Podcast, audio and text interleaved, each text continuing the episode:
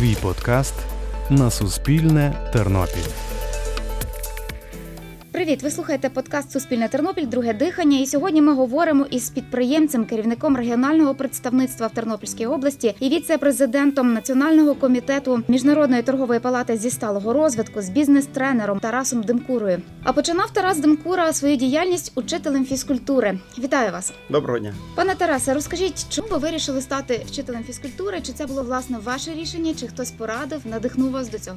Я закінчив Гусятинську середню школу. Мені дуже подобалося фізичне виховання. Займався біатлоном, ходили турпоходи, і це було з самого початку такий вибір це стати вчителем фізичного виховання. І я дуже щасливий, що поступив саме Тернопільський педагогічний інститут, факультет фізичного виховання. І тоді моїм наставником, таким другим по житті після батьків став Богдан Михайлович Ян, декан фізкультурного факультету, який дуже чітко дав нам настанови на наше життя. І він до сих пір став для нас таким дороговказом. Він чітко розказав, що ви маєте вчити всі предмети, тому що батьки вам довірять не тільки дітей, а здоров'я своїх дітей. І хочу сказати, що ті знання, навики, які я набув, анатомія, фізіологія, харчування, вони сьогодні мені знадобилися в моїй підприємницькій діяльності. Я попав на роботу в четверту школу, став вчителем фізичного виховання і спорту. І оці цінності ми принесли для дітей. Більше того, діти потім навіть вибрали мене класним керівником, тому що субота, неділя ми ходили в туристичні походи, займалися спелеорієнтуванням. Я викладав баскетбол і звичайно ми приймали участь в міських змаганнях. Тобто я десь сім років жив роботу. Я любив роботу і до сих пір дуже високо цінюю роботу вчителів, тому що робота вчителя недооцінена сьогодні матеріально, але вчителі реально віддаються своїй праці. Ми навчаючись в школі, ми вже шукали можливість додаткового заробітку. І тоді тільки до- дозволили створювати перші кооперативи. Це здається 88-й рік. Ми створили кооператив здоров'я, і ми вчителі в дитячих садках викладали уроки. Батьки були задоволені, тому що не просто вихователь вивела дітей на вулицю, сказали, побігайте, діти. Це не рухова активність. Ми вже з дитячих садків формували рухову активність дітей. І для нас це вже було перші кроки нашого підприємництва. Тобто ми викладали в школі, а після школи ми йшли в дитячі садки, і батьки оплачували там по одній гривні тоді нашу роботу, але ми могли в школі одержувати 100 рублів, але за межами школи 300 рублів ми одержували. Тому оце якраз така перша зміна парадигми мислення від вчителя фізкультури до підприємниця вже відбулося в навчальній школі, тому що ми зрозуміли, що треба життя далі продовжується. Ми хотіли жити в Україні, ми не хотіли виїжджати з України, але в нас на ринку завжди є ідеї, які поряд з нами є. Просто можна свою професійну діяльність якось адаптувати до змін сьогоднішнього дня, і це дає дуже хороший результат. Якщо не враховувати тоді додатковий заробіток, що міг на свою зарплату дозволити собі вчитель фізкультури? Чи могли ви купити собі якісний спортивний костюм, кросівки, якийсь інвентар для своїх особистих тренувань? Почались мої зміни з того, що задуматися, де я працюю, чим я займаюся, коли ми з дружиною познайомилися в школі. Вона була також вчитель. Ми жили в малосімейці 6 квадратних метрів, яку ми знімали в Хрущовці. І звичайно, коли народилася дитина, то і малосімейка стало ще менше. Після весілля я кажу, чим займається молодожони весільну ніч. Вони рахують гроші. Ми порахували гроші, що їх хватить на весільну подорож. І коли ми поїхали в Італію, тоді з Тернополя їхала перша група. Їхали всі там лідери думок, свого роду авторитети, їхали банкіри, і ми їхали перші два вчителя з Тернополя. Але ми поїхали вже не мали в кишені грошей, тому що все пішло на організацію поїздки. І коли ми були Рим, Ватікан, Сан Маріно, і ми приїхали в Венецію, і там ми присіли в ресторані, підходить офіціант, каже, чи ви хочете щось замовити? Я подивився, кава 15 євро. І кажу, Ірина, правда, ти не хочеш пити каву? Звичайно, вона подивилася на мене, сказала, не хочу. Пішли в сувенірний магазин. Ірина поміряла маску, каже, давай купимо маску сувенірну, буде пам'ять про нашу весільну подорож. Я подивився 150 євро. Кажу, Ірина, пір'я повлітає, яка там маска. Потім ми пішли до каналів венеційських, і гондольєри там співали пісні. Кажу, давай на лодочці покатаємося. Ну, коли я знав, що лодочка 150 євро, кажу, Іра, в нас в Тернополі є озеро, у нас є лодочки, я тебе цілий рік буду за ці гроші катати. І коли я побачив сльози на очах дружини, я зрозумів, що я не можу забезпечити свою дружину. Оце було таким першим дзвіночком, що я повертався додому і сказав: я мушу ще щось шукати, я мушу чимось займатися. Тобто е, періодом для зміни настала якраз поштовх того, що взагалі зміни можуть бути за рахунок мрії чи за рахунок якогось нещастя. От мене якраз причини заставили думати щось в житті. І звичайно, от тоді якраз почалися перші такі наші кроки в напрямку того, як свою професійну діяльність подати по-іншому, як її оцінити. І тоді нам грошей хватало тільки на оплату тої квартири, яку ми знімали, на нашу життєдіяльність. Навіть не міг собі костюм обновити. Я бачив, що в нас в школі діти собі купляли костюми, тому що школа четверта вона така трошки була елітарна. Там багато вчилися військових дітей. Батьки їм купляли нові костюми. А тут вчитель фізкультури приходить в старих кросівках і в спортивному костюмі, які коліна витиснені. Це мене так само трошки гнітало, як, як мужчину, як фізкультурника. Ну і звичайно, оце те, що ми з Іриною хотіли жити нормально, хотіли жити в Україні. Ми не збиралися нікуди виїжджати, але в нас вже фокус був на те, як свою професійну діяльність можна матеріалізувати. Тому тоді виник кооператив здоров'я. Потім в суботу-неділю ми почали робити перші кроки поїздки за кордон, і це вже стало таке зміни парадигми мислення, і звичайно зовсім по-другому тоді і матеріальний стан у нас почав мінятися. Пане Тарасе, скільки років пропрацювали в школі? Сім років я працював в школі. Після інституту я працював за відділом спорту, парків культури і відпочинку. Я жив тою роботою, бо я люблю так роботу, як робити, то якісно робити. І де би ти не був, незалежно скільки ти одержуєш, ти роби роботу якісно і не знаєш, що тобі мало оплачують, ти не маєш роботу погано робити. Навпаки, коли ти робиш свою роботу якісно, потім це буде оцінено, і ти можеш чи зайняти інший якийсь статус, чи піти на підвищення, чи тебе замітять підприємці, які візьмуть до себе підприємницьку діяльність. Діти дають дуже багато енергії, і вчителі дуже часто не можуть змінити професії, бо вони в це закохуються і на все життя. Чи було важко вам морально піти зі школи і залишити цю професію? Знаєте, педагоги залишаються на все життя. Я просто змінив вид діяльності. Сьогодні в нас є проект здорове активне довголіття. В нас є програма життя в стилі еко, де ми популяризуємо екологічні стандарти. Ми встановлюємо в школах підні фонтанчики. Тобто, фактично, я повернуся знову в школу, а в інший статус. Ми проводимо конкурси відеоплаката зі школярами, конкурс відеоролика на екологічну тематику. Коли я був 5 років голова державної екзаменаційної комісії Тернопільського економічного університеті, я побачив, що дітей викладачі дають багато теоретичних знань і дуже якісних знань, але бракує практики. Самі викладачі вони в більшості не є підприємці, вони не можуть сказати про інвестиції, як інвестувати гроші, як ти вкладаєш, як ти втратиш гроші. Я тоді створив курс молодіжного підприємництва меж. Я запросив бізнесменів, щоб вони почали викладати в університетах для студентів курс підприємництва. Наприклад, кожен тиждень приходив бізнесмен, готельєр, ресторатор, маркетолог, власник it компанії. Він для студентів ділився своїм досвідом. Чого він починав, які перші кроки підприємництва. В цей час студенти писали стартап, захищали стартапи. Ми давали їм премії на ці стартапи. Деяким студентам ми інвестували кошти. Вони могли робити компані візит. Студенти приходили в компанії тих чи інших підприємців. Наприклад, нещодавно студенти приходили у нас в центр життя еко. Ми ділилися досвідом. Багато студентів я для них є наставником. Вони до мене звертаються, вони пишуть, вони задають питання. Тобто дуже важливо це дуальність освіти, практикоорієнтованість освіти. Більше того, ми зараз йдемо в школи. В старших класах я бачу, які виклики. У старших класах проблема профорієнтації. От старших класах, куди дітям поступати, або куди батьки порадять, а 80% студентів пішли не по своєму профілю діяльності, і ми вирішили цей курс молодіжного підприємництва почати викладати в старших класах. Тобто, якщо готельєр, ресторатор розкаже, з чим це зв'язаний від його діяльності, само собою ті студенти, ті учні, вони можуть задавати питання: а як відкривати справу, чи варто йти в ту справу? І оце дуже важливо. Так само сьогодні нам реально школу мене турбує стан сьогоднішньої освіти. І я думаю, а чим я можу змінити? Я не можу змінити міністерство, я можу змінити свої дії, що я сьогодні можу робити. І от сьогодні кожен бізнесмен мав би бути соціально відповідальним. Приходи в школу, там же вчиться твоя дитина. То давай для класу візьми і виступи, розкажи, як ти відкрив свій бізнес. Коли я розказував, що ми їхали в Польщу на плівці, продавали там якісь посільні комплекти, перші гроші заробляли. Тобто Тарас Демкура чи хтось інший не появився просто так, змінивши мислення, змінивши свої певні дії, вивчивши певні навики, знання і все життя навчаючись, ти постійно знаходиш нові теми для розвитку і для підприємництва, чи для того, щоб ти впевнено себе почував сьогоднішній такий нелегкий час, бути такою людиною змін. Бізнес у вашому житті, яке місце він займає, і чи були якісь складні роки у бізнесі? Знаєте, за час бізнесу я пережив з дружиною не менше чотири кризи, тому що я вже більше 30 років в підприємництві. З тих часів перших поїздка Польща, Югославія, Туреччина, уявіть собі вчитель фізкультури. В п'ятницю викладаєш навчання, уроки, а в суботу ти їдеш в Польщу торгувати. І це зміна була мислення, як я, а не дай Бог, мене батьки побачать в переміщенні на ринку, що я стою на плівці там і на ринку торгую. А я пан вчитель. Тобто в мене було велике его, я дуже любив свою професію, але важко було змінити мислення. Але за одну поїздку в Польщу я заробляв трьохрічну зарплату вчителя. І я не любив суботу-неділю торгувати, але я любив дохід. В школі я любив свою роботу, але я не любив дохід. І от я так зробив мікс такий. Тобто до п'ятниці з понеділка я любив свою роботу, а в суботу-неділю я заробляв гроші для того, щоб ще більше любити свою роботу. Світ міняється, я не можу змінити ці зміни. Мені треба адаптуватися до змін, більше грати на випередження. По дорозі сюди я до вас їхав, я прослухав півгодини тренінг. Відомий маркетолог розказував, яким бути, яким бути, яким навикам вчитися. Я не можу впустити жодну хвилину для того, щоб покращити себе. Тому що ти випадеш тоді з пула, ти випадеш з колії. Ну і саме основне хочу сказати, не лишайтеся наодинці самі з собою. Ідіть, соціалізуйтеся, спілкуйтеся з людьми, будьте підписані на цікаві підкасти, історії успішних людей, історії успішних кейсів. І от такі історії мене особисто дуже надихають. Пане Тарасе, а чим найбільше гордитеся? Що для вас було найбільшим досягненням? Мене зараз дуже надихають соціальні проекти. Чотири роки тому я пішов в аспірантуру. Я закінчив педагогічний інститут. Коли мінялися часи, я економічну освіту набув, потім інститут економіки і сервісу. Чотири роки тому я пішов в аспірантуру Тернопільський економічний університет і захистив кандидатську по темі поведінкова економіка і рекомендаційний маркетинг.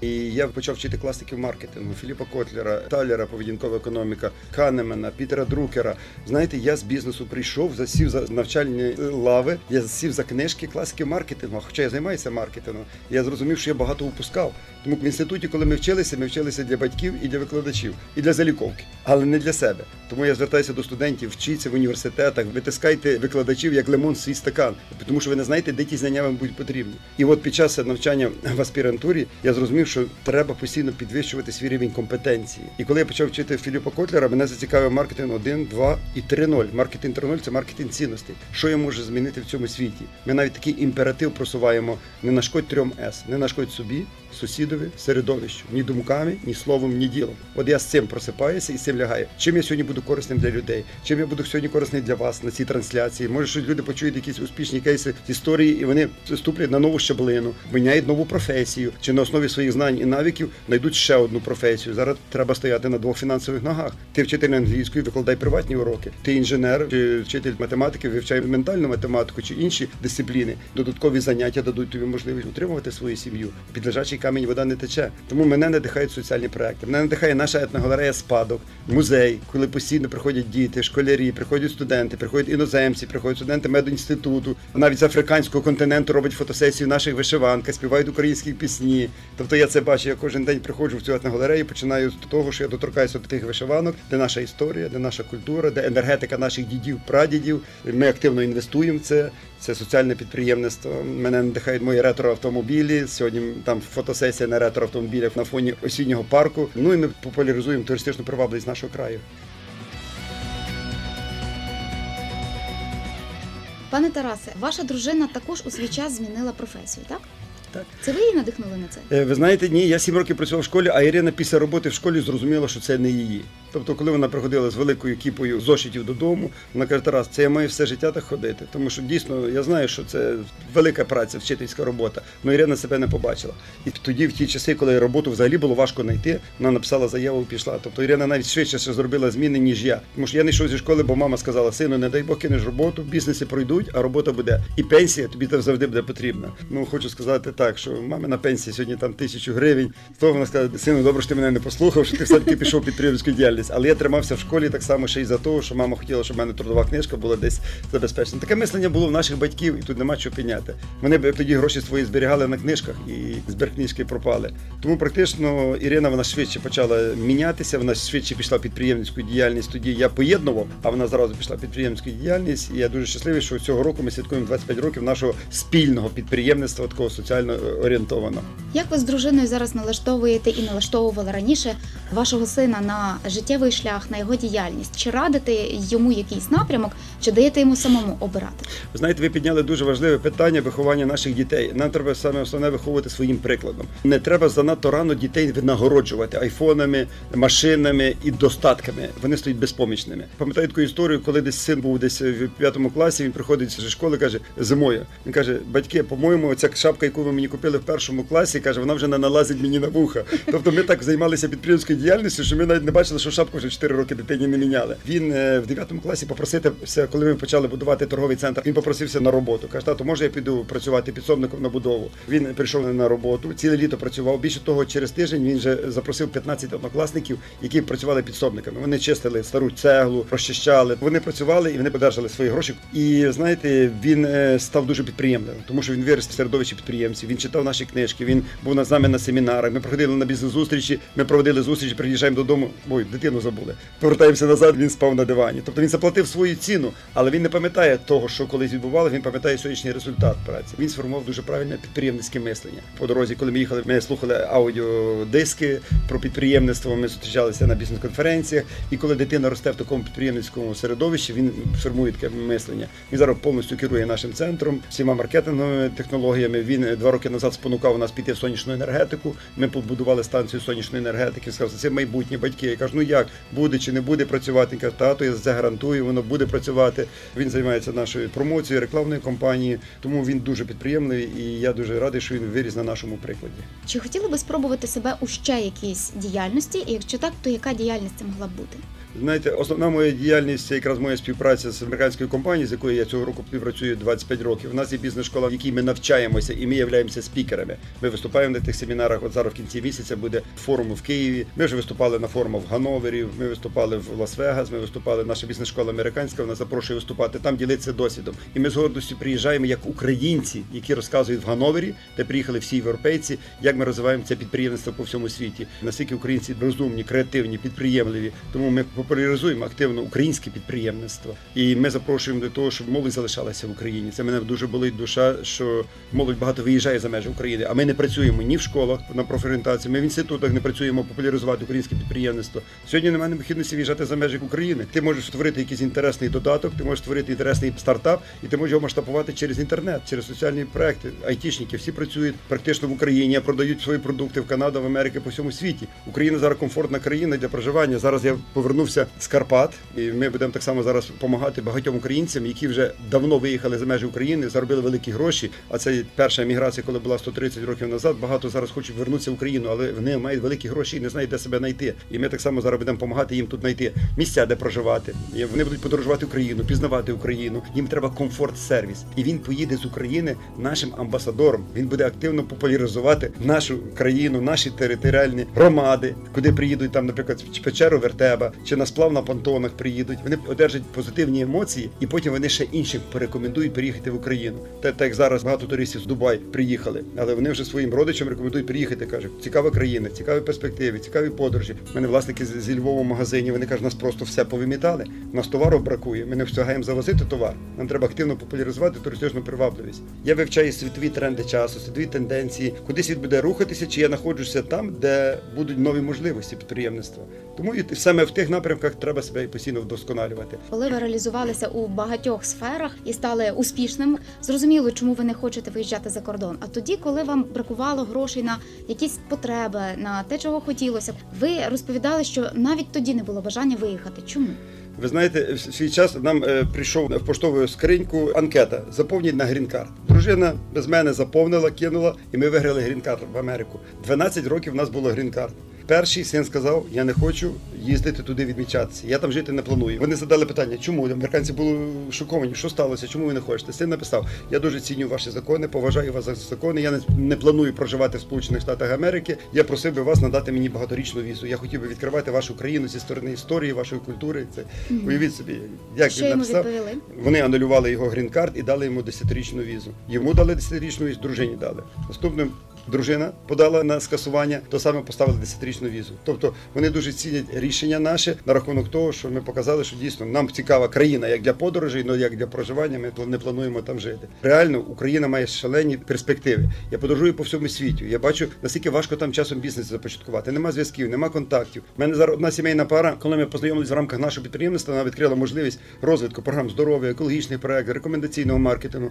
Вони живуть в Голландії 20 років. Вони мають великий будинок, вони мають великі зарплати, але вона до сих пір не прижилася там, і вона каже: Я не хочу там жити. Люди активні, у нас люди комунікабельні, контакті, українці, ми інші є. І звичайно, ми можемо розвивати ці підприємства, коли ми будемо допомагати один одному, об'єднуватися, гуртуватися, об'єднуватися в асоціації. В цих спільнотах формується команда, командні взаємодії. Там формуєш нове мислення. Коли ти з ким спілкуєшся, з ким поведешся, від того наберешся. Я не пропускаю ні одних форумів.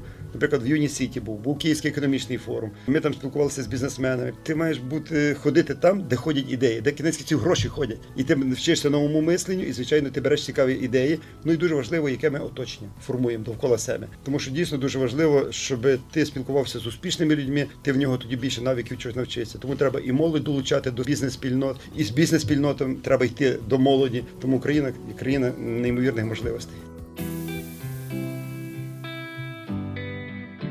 Який момент в своєму житті вважаєте найщасливішим? Найщасливіший це те, що мене батьки народили, нас четверо в родині. Ми жили в селі. Нічого не предвіщало такого, що е, я народився в селі. і Зараз я входжу в раду засновників 10-мільярдної компанії. Тобто, своїми знаннями, своїми цінностями батьків, бажанням щось робити. В інституті ми розвантажували вагони, хотіли свої гроші мати, заробляти. Тобто, приклад батьків мене надихав. Ну і звичайно, я дуже щасливий, що практично такі реперні точки, що я е, закінчив школу в Гусятні, поступив в педагогічний університет. Після того я зайнявся підприємницькою діяльністю. Ну і 25 років якраз я познайомився з компанією, з якою я співпрацюю 25 років, де є теми здоров'я, екології, соціального підприємництва, допомагаючи комусь, допомагаєш собі. Тобто ми повністю інтегрували своє життя в свій бізнес і свій бізнес в своє життя. І сказати, я зараз працюю, чи я спілкуюся, чи я просто насолоджуюся. Вчора ми були з друзями на природі. Ми в наших чанах під Тернополем проводили гарне місце. Але я в соціальних мережах виставив, що дійсно важливо інвестувати в час своє здоров'я. І мене задають питання: Тарас, в тебе шалений графік. Як ти встигаєш? А коли ти роботою займаєшся? Я кажу, коли я говорю, ми сплавляємося на понтонах на Тропському ставі, то я популяризую рухову активність. Коли навіть ми знаходимося в чанах і проводимо чудовий час, це є моє ментальне здоров'я.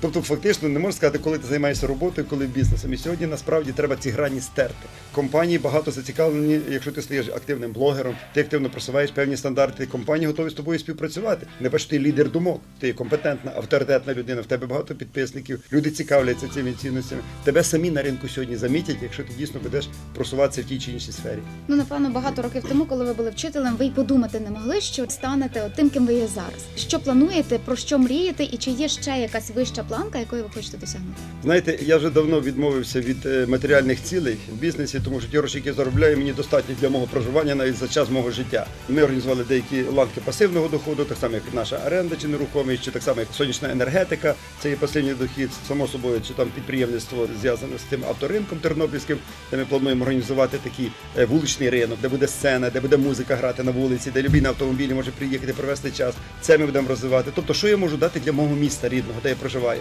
Ми будемо цифровувати зараз всі 3D цифрові формати наших замків. Ми вже договорилися, щоб можна віртуальні тури провести там Вишнівецьким замком, з Барським замком. Ми вже оцифрували печеру Вертеба. Тобто я хочу підняти на інший рівень туристичну привабливість Тернопільщини. Як часом поставлять камінь і кажуть, тут сидів Авраам Лінкольн. Сидів він там чи не сидів, але туди їздять тисячі туристів. А в нас печера Вертеба 3-4 тисячі років до нашої ери, культурна спадщина. Друге місце в світі, перше в Європі, там оптимістична печера, 250 кілометрів. Сплави на понтонах, Дністровський каньйон, повітряні кулі, ретро, етно. У нас є шалений потенціал, наша багатовікова культурна спадщина.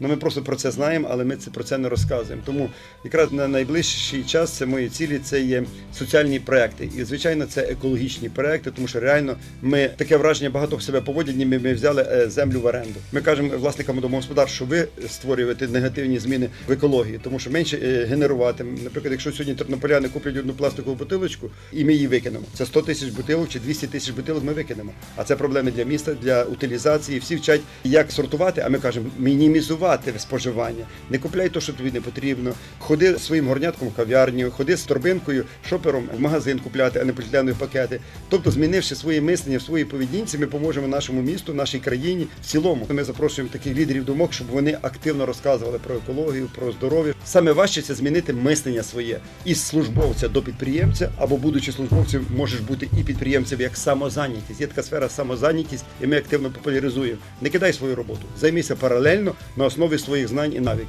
Займися екологією, займися здоров'ям. Тому фактично теорія маленьких кроків дає можливість змінити і фінансовий, і матеріальний стан. Ірина очолює центр жіночого підприємництва, де запрошує жінок долучатися зі своїми пропозиціями, ідеями. Там є ранішня кави ділової жінки, там є різні цікаві формати в рамках здоров'я, активного довголіття. Ну і звичайно, вийшли далеко за межі нашого Тернополя. У нас сьогодні з дружиною бізнес працює в 18 країнах світу.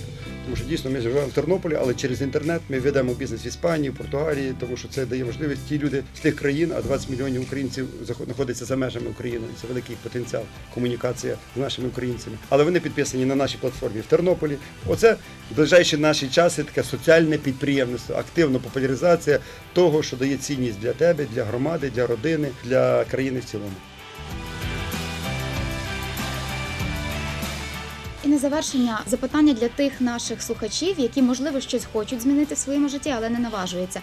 Як зрозуміти, що в житті людини нарешті настав той період, коли час щось змінювати і час наважитись? Е, Не треба чекати, щоб цей період наступив. Тому що, наприклад, вчора в мене у родича сталася там проблема з здоров'ям, 50 тисяч треба було на операцію. Ніхто не знає, що відбудеться. Тобто не треба чекати, щоб грім е, грянув.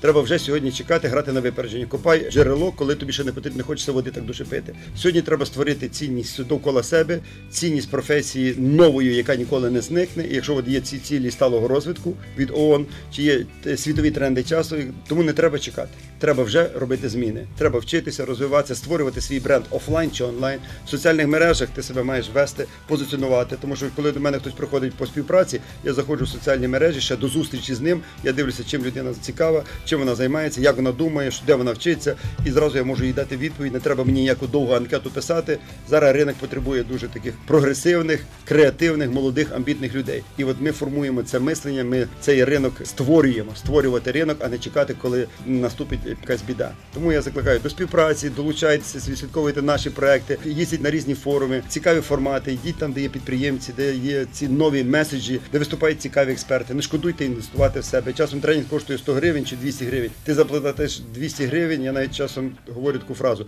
бійтеся, коли ви йдете на якийсь форум, ви можете там зустріти те, що змінить ваше життя. Так як 25 років сталося, що я пішов на зустріч, яку мене не запрошували. Я знав, що в одному конференції проходить зустріч по бізнесу прямого продажу, рекомендаційного маркетингу. Я пішов, послухав і почув тему здоров'я. Мене цікавить. Я ж був вчителем здоров'я. Я ж вертаюся свою професійну діяльність. Тема екологія, збереження довкілля, тема підприємництва, допоможи ближньому, цінності, сім'я, свобода, надія, винагорода. Слухайте, от такому на 15 хвилині мені все лягло. І тому з тих пір я бачу великі перспективи для розвитку от цих всіх сфер діяльності, за яким є майбутнє і які ніколи не зникнуть. Люди завжди будуть здоров'ям хотіти займатися, люди завжди будуть говорити про екологію довкілля, люди завжди будуть говорити про рекомендаційний маркетинг. Система кешбек буде дуже активно розвиватися, реферальних силок. Зараз всі тільки починають говорити цікаві проекти, спілкування, навіть просто цікаву спільноту, яка сьогодні допоможе певно на себе почувати в нинішній такий час турбулентності. Дуже дякую вам за розмову. Бажаю вам натхнення і успіху. Сподіваюся, ця розмова надихне наших слухачів. Я нагадаю нашим слухачам, що сьогодні ми спілкувалися з підприємцем, бізнес-тренером Тарасом Демкурою. Це був подкаст Суспільне Тернопіль Друге дихання. Аби не пропустити нові епізоди, підписуйтеся на нас у SoundCloud, Apple та Google подкастах і залишайтеся з нами. Хай вам щастить.